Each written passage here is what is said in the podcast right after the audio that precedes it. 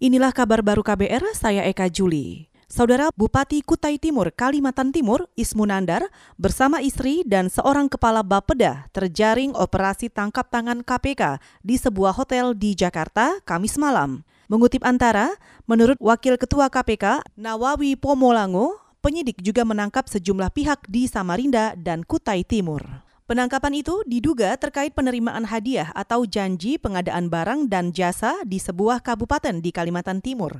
K P K akan menyampaikan hasil O T T itu setelah pengumpulan keterangan dan barang bukti selesai dilakukan. Saudara, fraksi Partai Nasional Demokrat di D P R bakal terus memperjuangkan agar rancangan Undang-Undang Penghapusan Kekerasan Seksual atau R U U P K S segera dibahas dan disahkan D P R.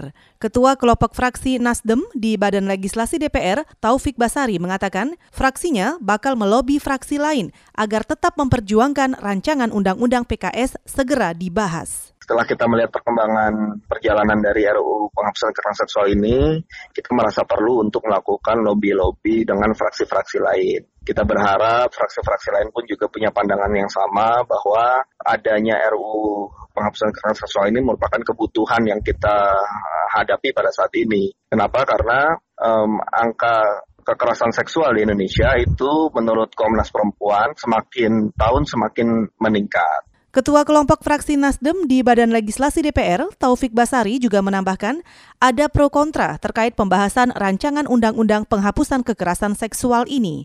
Meski begitu, ia menganggap rancangan undang-undang ini penting segera diselesaikan untuk memberikan jaminan perlindungan hukum bagi para korban kekerasan seksual. Beralih ke berita mancanegara. Departemen Pertahanan Amerika mengkritik latihan militer Cina di Laut Cina Selatan.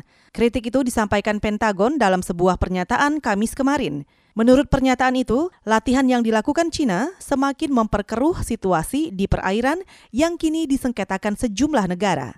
Mengutip Antara, pekan lalu Cina mengumumkan bakal menggelar lima latihan mulai satu Juli di dekat Kepulauan Paracel yang diakui oleh Cina dan Vietnam. Amerika menuduh Cina berusaha menakut-nakuti negara-negara Asia di sekitar dengan menjadikan kawasan militer di wilayah itu. Kita ke berita olahraga. Real Madrid unggul empat poin atas Barcelona di klasemen sementara Liga Spanyol. Real saat ini mengumpulkan tujuh puluh empat poin, sedangkan Barcelona tujuh puluh poin. Tiga poin tambahan diperoleh anak asuh Zinedine Zidane usai menang tipis satu nol melawan Getafe di Stadion Alfredo Di Stefano Jumat dini hari. Satu gol itu dicetak lewat titik putih oleh sang kapten Sergio Ramos. Dari Liga Inggris, Seville United menang tiga satu saat menjamu Tottenham Hotspur di laga lanjutan pekan ke tiga puluh dua Liga Inggris. Nasib naas juga dialami Liverpool yang digasak Manchester City empat nol dini hari tadi. Saudara, demikian kabar baru. Saya Eka Juli.